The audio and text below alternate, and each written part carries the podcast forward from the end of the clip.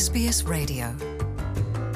호주 중앙은행이 7일 또다시 기준금리 인상을 단행한 직후 시중은행들이 즉각적으로 변동 대출 금리 인상을 단행하자 정치권이 불편한 심기를 감추지 않고 있습니다.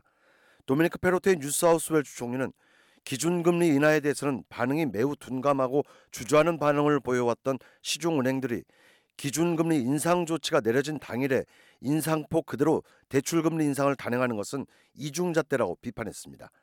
한편 연방 정부는 호주 중앙은행의 금리 인상은 독립적 기구의 독자적 결정이라며 애써 거리두기에 나섰습니다. 짐 차머스 연방 재무장관은 아홉 차례 연속 금리 인상의 파장 속에 경기 둔화에 대한 우려가 일각에서 제기되고 있지만 호주가 불경기에 접어드는 상황은 발생하지 않을 것이라고 강변했습니다. We need to get on top of this inflation challenge in our economy, which is doing such damage to household budgets and to the economy more broadly. I speak frequently with the banks uh, about the pressure on their home loan 짐 차머스. 재무장관은 Uh, 우선적으로 현재 uh, 인플레이션의 정점을 넘어서야 한다면서 people are really 시중 은행들의 uh, 호주 정부 차원에서 rises. 대출 금리 인상으로 대다수 가정들이 재정적 부담이 지나치게 가중되지 않도록 최선을 기울여 줄 것을 여러 차례 당부하는 등 정부도 일반 가정들의 고충을 충분히 감지하고 있다고 했습니다. 자유당의 수잔리 부당수는 그러나 현 노동당 정부의 경제 정책이 매우 미흡하고 결과적으로 일반 가정의 직접적인 여파를 떠안기고 있다고 주장했습니다.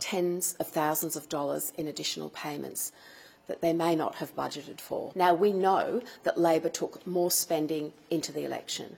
We know 수잔 리 자유당 부당수는 연 수만 달러의 추가적 재정 부담이 발생할 것을 예측할 수 있었던. 호주인 가정은 극소수일 것이라고 단정하면서. 노동당 Labor 지난 연방 총선 당시 막대한 지출 계획을 세웠는데.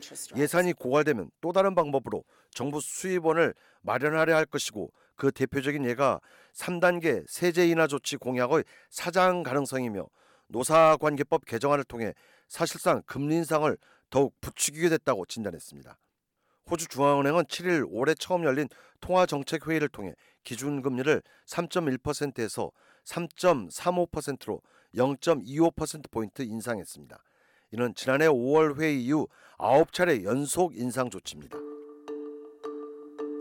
Want to hear more stories like this?